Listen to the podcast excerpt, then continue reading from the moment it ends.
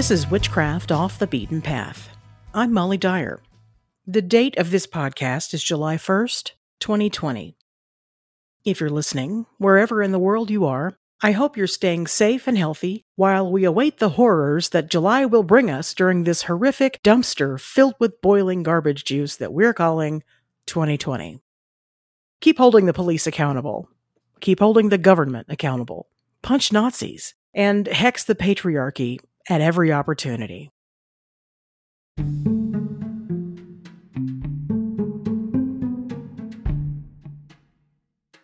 Today's topic is poppets and dollies. Most people, I would imagine, are familiar with the concept of a voodoo doll. It's been memorialized in popular culture since sometime after the beginning of cinema and television. The voodoo doll has become something stereotypically associated with witches, voodoo priestesses, and bored housewives just looking for a new hobby. But in case you're not familiar, a voodoo doll is a human image created in clay or wax, or is just a small doll made from some sort of fabric and stuffing. Using clay or wax, certain herbs that are sometimes baneful can be kneaded into the wax or added into the stuffing of a doll. Although, in a pinch, a one dimensional paper cutout has worked for me in the past. I literally made a poppet from a piece of copy paper once in my office. It was of my boss, yes. I'll get to that story later. When talking about poppets being made from wax, clay, or fabric, that's to say, modern poppets and dollies, they've been found made from carved roots, corn cobs, fruit, paper, potato, tree branches, just about anything you could dream up, especially if it was something readily available to somebody with very limited means. When they've been found, in England or here in the States, most often back in the East, they're usually found shoved up inside the chimney of a really old house. The word poppet itself is an older spelling of puppet, of course, which just means a small child or a doll. Poppet is sometimes used as a British term of endearment, much like sweetie or dear. Though I'd imagine most of my listeners in Britain right now would agree that the word poppet, used as a term of endearment, has pretty well fallen out of favor, save for the older generations that are still with us. Poppets are effigies, and as such, they represent a specific person, they're usually created in a specific person's likeness, even if they rarely actually look like that person. But it's very important to note they don't have to look like that person to work, and to work well. Voodoo dolls are also poppets, but much like the square and the rectangle, while all voodoo dolls are poppets, not all poppets are voodoo dolls. Poppets have been around for a while, for millennia, actually. In ancient Egypt, the enemies of Ramses III were said to have used wax images, poppets, of the pharaoh in rituals to help bring about his death. Ancient Greeks also made use of poppets in rituals for binding ceremonies for lovers or for healing purposes, and especially to restrain ghosts and spirits thought to inhabit temples and houses. They really are one of the mm. oldest forms of sympathetic magic still in use mm. today. And there are a bunch of different types of poppets, each relatively similar but distinctively different. Today, you can buy voodoo dolls, and I'm using air quotes there, from countless online destinations. And and if you stroll down the streets of New Orleans, if you know where to look, you can find a few shops that are purveyors of the real thing. And it might set you back a few bucks, but the real thing might be worth it.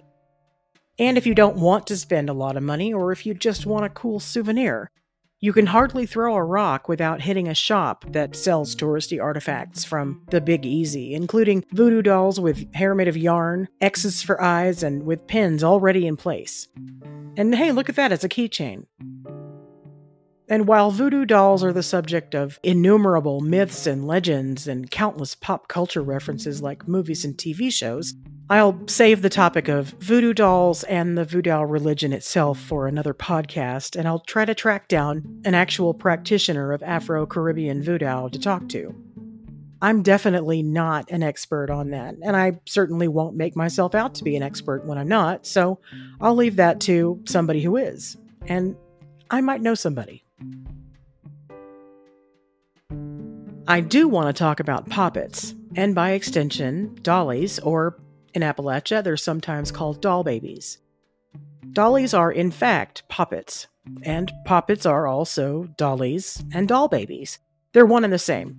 They're used in American conjure quite a bit, and I have to admit, I keep a pretty good stock of muslin fabric on hand because I make poppets, doll babies, as I usually call them, pretty often. But as I stated before, doll babies and dollies can be made from just about anything that can be fashioned to look like a representation of a human, even vaguely. I imagine that in the mountains of Appalachia, roots were used to make doll babies more often than not. Same for twigs and sticks bound together with pieces of long grasses, and of course, corn husks. Never underestimate the power of a well made corn dolly. If you've listened to last week's podcast, which is Don't Curse and Tell, you might remember me talking about cursing, hexing, binding, and banishing. Well, poppets and dollies can be used in every one of those forms of manipulative magic. For this podcast, I'll be focusing mainly on American conjure and Appalachian dollies and doll babies, because that's what I do. And I'm also going to be using the example of healing for this podcast, and not crossing up or jinxing someone. But you can translate this pretty easily into whatever you do, whatever you want to call it, and for whatever reason you want to work it. You do you. Before you begin, Here's a little something that's kind of important to know. Poppets or doll babies, whatever they're made out of, have to be brought to life, so to speak. Again, this is a specific person you're creating an effigy for, so you have to give this little doll baby life. I usually command my doll to awaken, to be alive, and to be an extension of the person that I've created this doll baby for. So let's say I've created a doll baby for my friend who's sick. We'll call her Susan. Susan has pretty bad di- uh, diverticulitis. That is the first thing I could think of. Okay, Susan has a raging case of diverticulitis. She's in a lot of pain, and the doctor said if she can't get it cleared up, it's surgery for sure. So I've been asked by Susan to work some magic. And of course I will. How do I go about doing this for her? Well, if you're me, then you create a poppet in this instance, or a doll baby. I mentioned that surplus of muslin fabric I keep on hand. This is precisely what that's for. I use a pattern that I created a while back. It's not fancy, it literally looks like a cutout of a gingerbread man. You can definitely be more elaborate than that if you want to, but I've I've found through years of trial and error that this is what works for me, so that's the pattern I use. So I'll trace out my doll baby pattern onto the muslin and cut out both pieces, two pieces, front and back. It has to be sewn together. If you're not much of a seamstress, and I am absolutely not, don't worry, you don't need to be. You don't need to be able to do much more than thread a needle, put a knot in that thread, and using the most rudimentary stitching technique, just sew the front piece onto the back piece. That's all. If you're unable to do that for whatever reason, then I suggest getting yourself some wax or Sculpey modeling clay or some sticks or even a potato that you can carve. You can even wrap cloth around some sticks. Seriously, it's that easy. Not everybody can sew, and I get that and I appreciate that.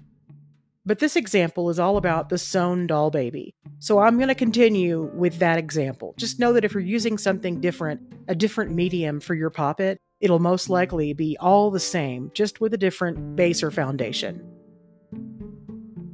Now, since I'm going to have to stuff this doll baby with something, I have to sew it almost closed, leaving a space unsewn to be able to get the stuffing inside of it. I'll tell you when I'm crossing somebody up or putting a jinx on somebody, I'll usually leave the head unsewn and do my stuffing from there. That makes it easier to sort of quote get into their head end quote if I need to put herbs or something inside the head portion of the doll baby. But for this instance, for Susan, our sick friend with diverticulitis, I'm going to leave the side of the belly open so I can fill the stuffing from there. That will allow me to not only stuff the entire doll baby with cotton balls or fiberfill, rags, washcloths, whatever it is I've got to use or that I feel like I need to use, but it will also allow me to put healing herbs right where I need them in the belly. I can also write down an incantation or a chant about the healing of my friend, and I can put that in the belly as well. All of those things will, of course, be done in ritual, but that's the reason I would leave the side open near the belly. Likewise, instead of belly issues, let's say Susan broke her leg, I would leave open the side of a leg, wherever it was broken, or her arm, or her neck. You get the idea. It's also, when I say all of those things will, of course, be done in ritual, I'm not really talking about the creation of the poppet itself. I generally cut out the pattern and do the initial sewing of the poppet prior to ritual just because it takes longer than the rest of the components of the ritual. But by all means, if you want to make the actual creation of your doll baby or poppet part of the ritual itself, I can't see how that would hurt anything at all. That just puts more of your energy into it. But while I absolutely don't consider myself lazy where witchcraft is concerned, I think I'm a little too lazy to do that. So I've done my ritual. I've stuffed the baby doll with stuffing, commanded it to come to life, and given her a name first, middle, and last. Susan Blurfala Sch- Schneckenflinger or something. I don't know. Whatever. And then I've stuffed her with the necessary spell components I've opted for, like healing herbs and an incantation written on paper, I'll sew her closed when I'm done, and depending on the sort of spell this particular dolly was used for, I'll either store the dolly somewhere I can see her every day, but out of the view of prying eyes like kids or visitors, or if it's a crossing up or jinxing I've done, I'll store them somewhere dark and probably kind of confusing. But for Susan, I'm going to put her somewhere next to maybe my side of the bed where I can hold her and whisper comforting things to her, and maybe touch her belly gently and say words over it that she would receive my healing energy and would be healed. If you pray, then you would definitely pray over this poppet. Remember, this is an extension of your friend Susan, so you'd speak to it like you'd speak to Susan. If the doll you've made is say, for love working. I would do all the same things, but in place of the herbs in the belly, I'd put them in the region of the heart. I'd also sort of dress my doll baby and maybe adorn it with flowers or put some perfume on it. Hell, I've even put blush on the cheeks and color on the lips before. One thing I haven't talked about yet concerning poppets and doll babies is the tag lock. Again, harkening back to last week's podcast about cursing and hexing, I described tag locks and how to use them or make your own if none were available. If you can't find a tag lock or don't know quite how to ask for one, you can always substitute with a paper tag lock. My method is to write their first, middle, and last names 13 times on a piece of paper, then fold that paper over on itself at least three times, seven times if possible. That paper tag lock will be put into the stuffing of the doll baby, or folded into the clay or wax, or wrapped and tied around a twig. Whatever you're using to craft the poppet or doll baby, just include the paper tag lock as well. If you've got an actual tag lock, like hair or nail clippings or something that belonged to that person, do the same things as you would with a paper tag lock. The real thing is always going to be the best, in my opinion. So if you don't have a personal tag lock, the paper tag lock will work just fine. Another thing that's very important to remember is to never let your doll baby become lost or, for the love of crap, to be stolen. A really good general rule is to just keep it out of sight. Jinxes and cross ups will definitely be out of sight, locked in a box and packed into someplace dark. But let's say it's Susan or a doll of yourself. Keep it out of the eye of the general public. Don't have it out in the living room in case you have company over. And definitely keep it away from kids that might not know it's not the kind of doll they can play with.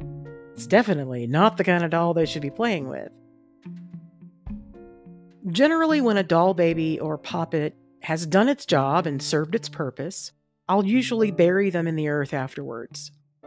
There are poppets also that I burn, but those are specific and I have to make sure I haven't stuffed it with cotton balls or polyfill if I want to burn it. Cotton won't burn without fuel, and polyfill is made of plastic, and I don't want to put that into the atmosphere. So, for this instance, once Susan is done with her bout of, did I say diverticulitis? And she's all better, I'd bury the doll baby after a ritual in which I thanked the doll baby for her assistance and cooperation, and then I would release the doll baby.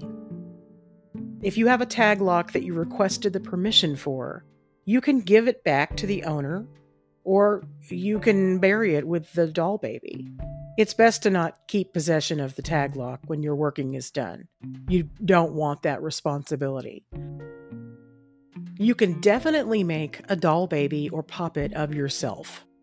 If you need healing or confidence, or for whatever reason you can think of for you, you can definitely make an effigy of yourself. Just remember when you bring your doll baby to life, and I mean the doll baby of yourself, be sure to breathe your breath into the doll baby. Breathe it right into where the mouth is, so it's alive with you in it. A tag lock from yourself will also give it a really strong connection to you. You definitely want this to have a strong bond.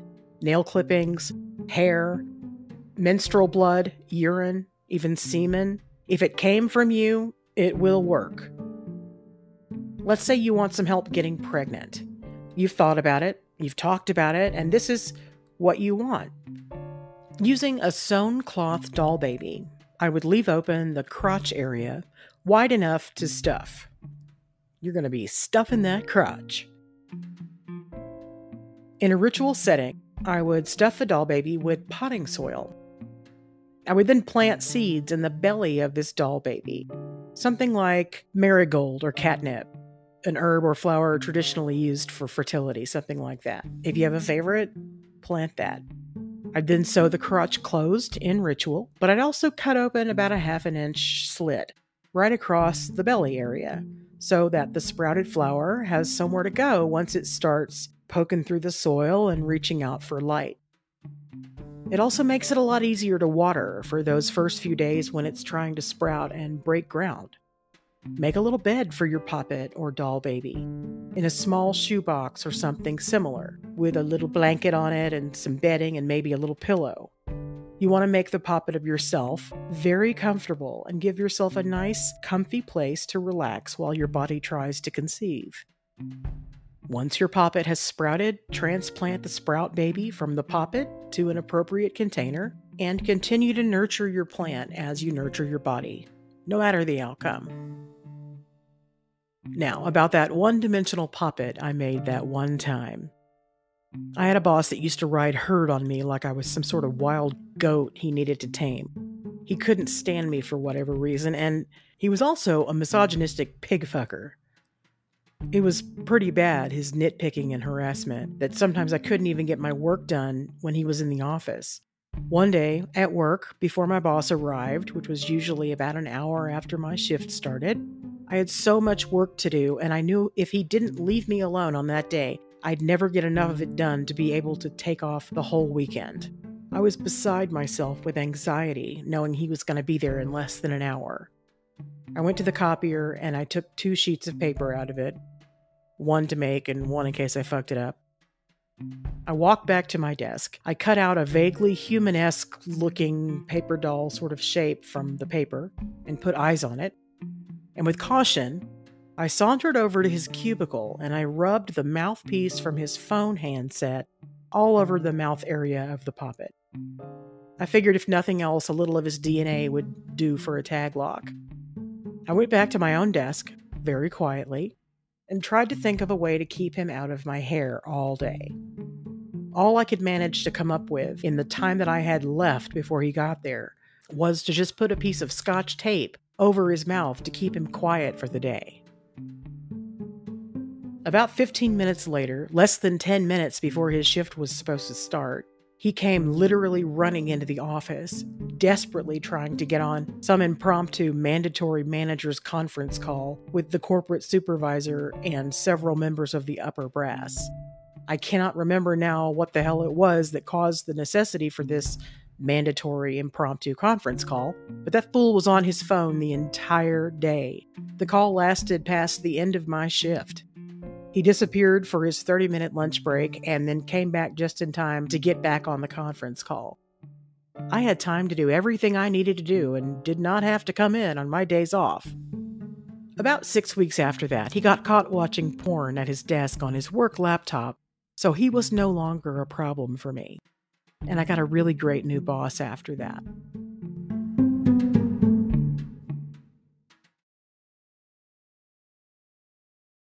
There's a brand new podcast every Wednesday. And as always, if you have questions or comments about this or any other episode of the podcast, or if there's a topic you'd like to hear about on a future episode, again, just hit the message button on the Anchor app or on the Anchor webpage from your web browser. You might hear yourself on an upcoming episode.